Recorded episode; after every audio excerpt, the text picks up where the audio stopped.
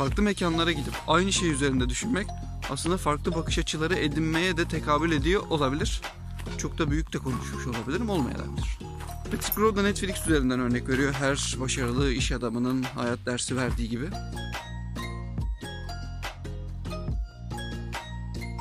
Konu günlük tutma ile ilgili bir günlüğün hayatınızı nasıl değiştirebileceğine dair bir örnek üzerinden belki günlük tutma alışkanlığı kazandırabilecek birkaç bir şey söyleyeceğim. Patrick Grove adında bir milyoner var. Şu an muhtemelen milyarder olmaya çalışıyor veya olmuştur. Bu adamın günlük tutma ritüeli iş dünyasında ve bu self-help denen yani kendine yardım, kişisel gelişimin değişik ve biraz daha mantıklı bir kolu olarak görünen camiada epey yankı uyandırmıştı. Hatta Patrick Grove katıldığı girişimcilik programlarında dahi günlük tutma ritüelinin işine nasıl katkı sağladığından bahsetmişti. Aslında yaptığı şey çok basit ama adım adım ilerlemesi, önceliklerini belirlemesi ve sıraya koyması çok değerli. Günlük dendiğinde burada ortalık biraz karışıyor açıkçası. Çünkü günlük o gün yapılan şeylerin ya da belirli bir dönemde yapılan şeylerin aktarıldığı bir kağıt parçası, bir defter. Patrick Grove için aslında bu durum böyle değil. Kendisi günlüğünü gelecekte olmak istediği kişiye şekil vermek için kullanıyor. Bu adam 20'li yaşlarını tamamen varlık edinimi ve para kazanma üzerine geçirmiş. Geleceği inşa etmeye geçirmiş. Ve bir gün bir sabah uyandığında şunu fark ediyor. Muhtemelen sabahta değil gece. Uyandığında şunu fark ediyor. Ben birkaç aydır babamı görmüyorum, ailemi görmüyorum. En yakın arkadaşım kim bilmiyorum. Sadece evdeyim ve sadece çalışıyorum. İş dünyasında da hasıl adı verilen bir yapı var. Sadece çalışıyorsunuz. Ve yaptığınız tüm şey kendinizi işinizde geliştirmek için yapılan şeyler. Eğer siz kendinizi işinizde geliştirirseniz de diğer alanların da gelişebileceği düşünülüyor. Patrick Grove bunu fark ettiğinde önceliklerini belirlemesi gerektiğini ve bu uğurda çalışması gerektiğini düşünüyor. Bunu da günlük tutarak yapmayı planlıyor. Bir uçuşu öncesinde kendisi için önemli olan ve eksik kaldığı, hayatında olmazsa olmaz diyebileceği 6 parçayı not alıyor. Bunlar F harfiyle başlıyor. 6 F'si şöyle.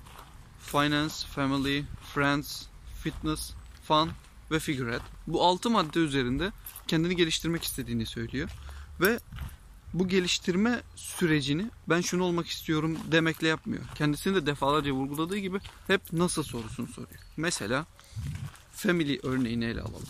İyi bir evlat olmak istiyorum yazmıyor. Nasıl iyi bir evlat olabilirim yazıyor ve altına maddelendirmeye başlıyor. İşte ayda bir aile yemeği yaparsam, şöyle bir hediye alırsam, şunu yaparsam, şöyle güzel sözler söylersem iyi bir evlat olabilirim getiriyor. Ve bunun için kendine bir kota koyuyor. Ama Kota'ya geçmeden önce işin biraz daha temel kısmına inelim. Patrick Grove'un burada yaptığı bir hedef belirlemek ki bu hedef çok saçma sapan da olabilir. Kendisini Starbucks'ta gören bir adamın anlattığına göre ki sonrasında konuşma da yapıyorlar. Açıklama kısmına onu da eklerim. Patrick Grove'u gören bu adam kendi internet sitesi üzerinden affiliate yani satış ortaklığı modeliyle gelir elde etmeyi düşünüyor ve bu site insanları da Google aramalarından çekmeyi düşünüyor. Bu fikri Patrick Grove'u görünce ona söylemek istiyor. Yanına gittiğinde Patrick'in not defterinde 100 milyon dolar yazdığını görüyor. Sadece 100 milyon dolar yazıyor. Patrick Grove da bu 100 milyon doların ne olduğundan bahsediyor sonrasında. Bu 100 milyon dolar Patrick'in bir işinden bir yılda kazanmak istediği miktar. Hedefini şöyle belirlemiş. Bu işten ben bir yılda 100 milyon dolar kazanacağım. Sonrasında bunu yapabilmem için ne yapmam gerekiyor? Bunu nasıl yapabilirim? İlk madde hangi işten kazanabilirim? İşi listeliyor. Bu işe ne eklersem kazanabilirim? Onu listeliyor. Yarattığım değeri nasıl yatırıma dönüştürebilirim? Bunu listeliyor. Halka arzı vesaire artık nereye gidiyorsa netleştiriyor ve tüm planını bu ana doğrultu üzerinden yapmaya başlıyor. Ki Patrick Grove'un kariyerine baktığınızda da araba alım satımı ve bazı varlıkların alım satımı özelinde birçok girişimi buluyor. Sıfırdan satın aldığı girişimleri halka arz ettirecek noktaya gelip epey yüksek gelirler elde ettiği görülüyor. Ama bu konuşmada Starbucks'ta onu gören adam ki belki çok ünlü biridir. İzliyorsa ondan özür dilerim. Başka bir konu üzerinden şunu soruyor. Bu hedefi koydun ama bir yıl içinde onu gerçekleştirebildin mi? Patrick Grove burada şunu söylüyor. Örneğin şirketinizin finans takımı, pazarlama takımı artık hangi takımıyla bunu görüşüyorsanız hedefleri belirlerken ne yapmanız gerektiğini konuşuyorsun. Diyelim ki yıllık hedefinizi 1 milyon dolar olarak belirlemek üzeresiniz. Eğer Patrick Grove'la çalışıyorsanız hedefiniz 1 milyon değil 1 milyondan çok daha yüksek sayılar olur. Örneğin 5 milyon. Aynı şu örneği veriyor. Eğer sen bir yıl için de bütün planını 5 milyon kazanmak üzerine yaparsan ve bunlar iyi planlar olursa tabii ki sene sonunda 5 milyonun yarısına gelsen dahi başta koymak istediğin hedefin 2,5 katındaki bir sayıya ulaşıyorsun. Bu da koyduğun hedefe gittiğin yolda çok daha başarılı olmanı sağlayabilir. Ama tabii bir videoda da söylemiştim. Eğer bu baskıyı kaldırabilecek gücünüz yoksa ya da olmadığını düşünüyorsanız böyle büyük bir hedef koymak benim için ne kadar mantıklı onu da düşünmek iyi olabilir. Çünkü hiçbir öneri, hiçbir düşünce her insana uygulanamaz.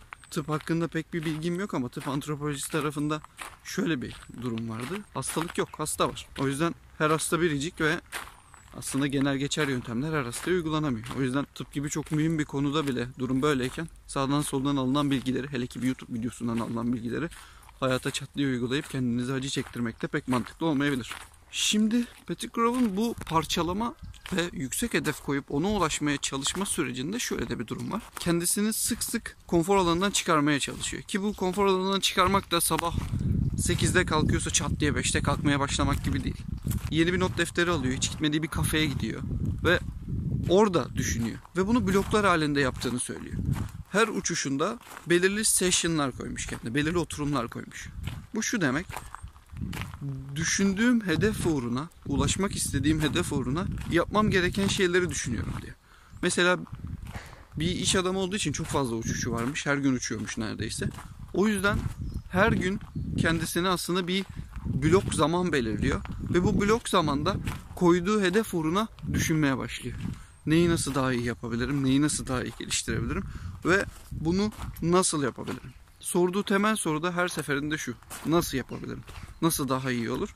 Ve bu süreç aslında belirli zamana sıkıştığı için yani belirli bir zamana dedike ilerlediği için aslında çok çok çok daha verimli hale geliyor olabilir. Ve farklı mekanlarda olduğu için insanın düşünce şekli de mekana biraz daha bağımlı olduğu için bu açıkçası iyi bir yöntem gibi duruyor. Mekan burada neden önemli? Tam kaynağını hatırlamamakla birlikte bir konuşma dinlemiştim ya da bir şey okumuştum. Orada şöyle söylüyordu. Eğer dişinizi sağ elinizle fırçalıyorsanız artık sol elinizle fırçalamanız aslında o gün belki hiç aklınıza gelmeyecek şeyleri getiriyor olabilir. Hiç gitmediğiniz bir yere gitmeniz, hiç yapmadığınız bir şey yapmanız algılarınızı daha fazla açabilir. O yüzden farklı mekanlara gidip aynı şey üzerinde düşünmek aslında farklı bakış açıları edinmeye de tekabül ediyor olabilir. Çok da büyük de konuşmuş olabilirim, olmayabilir. Pettigrove'un burada yaptığı şu ve verdiği örnek de bu. Artık Netflix izleme, Twitter'da takılma gibi çok saçma banal eleştiriler geliyor insanlara. İşte Netflix'te 3 bölüm dizi izleyeceğine 3 saat şunu yapsan çok bambaşka hayatlar yaşayabilirsin. Yazılım öğren vesaire. Pettigrove da Netflix üzerinden örnek veriyor. Her başarılı iş adamının hayat dersi verdiği gibi. Ama tabii ki de alacağımızı alıp posasını bırakmak lazım. Netflix'e bir saat ayırıyorsun. Ona buna bir saat ayırıyorsun. Ama takviminde kendi günlüğüne ve geleceğine ayıracak bir saatin yok mu? Netflix kısmını yani posasını atalım. Hayatına dair geleceğini düşünebilecek ve nasıl sorusunu sorabilecek belirli bir zamanın var mı? Yok mu?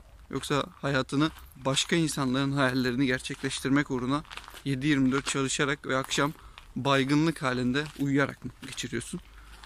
Ona bir bakmak lazım.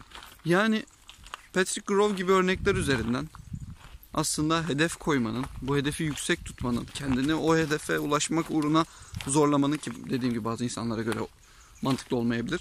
İnsanı ne kadar iyi bir noktaya getirebileceğini az çok kestirebiliyoruz.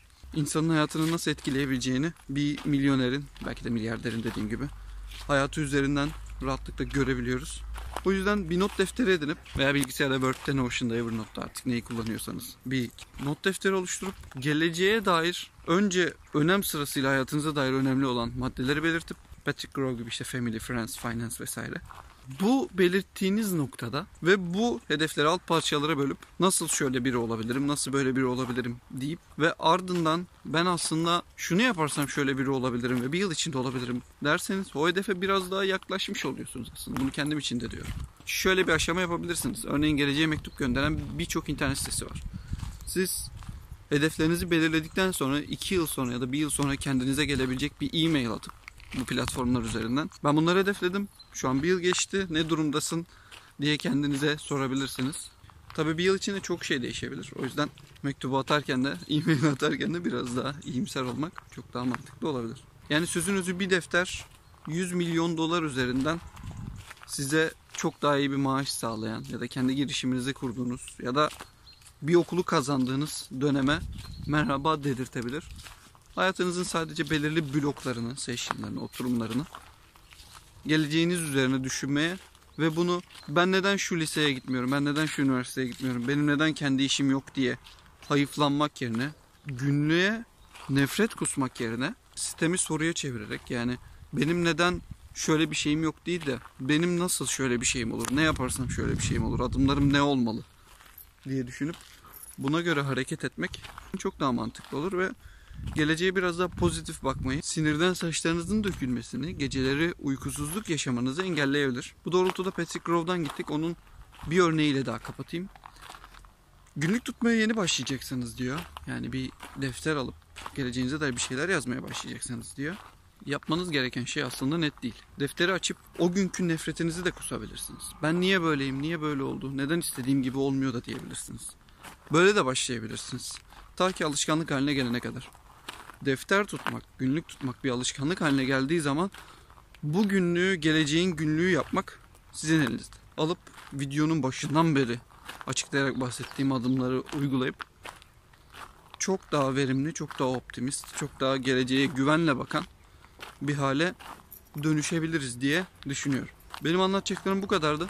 Bu anlattıklarımı çok daha değerli toplu bir şekilde açıklama kısmına koyarım. Aynı zamanda bu video için hazırladığım mini bir taslak vardı. O taslağı da açıklama kısmındaki linklere koyarım. Videoyu buraya kadar izlediyseniz çok teşekkür ederim. Kendinize çok iyi bakın. Umarım düzenli bir şekilde video atmaya devam ederim. Bay bay.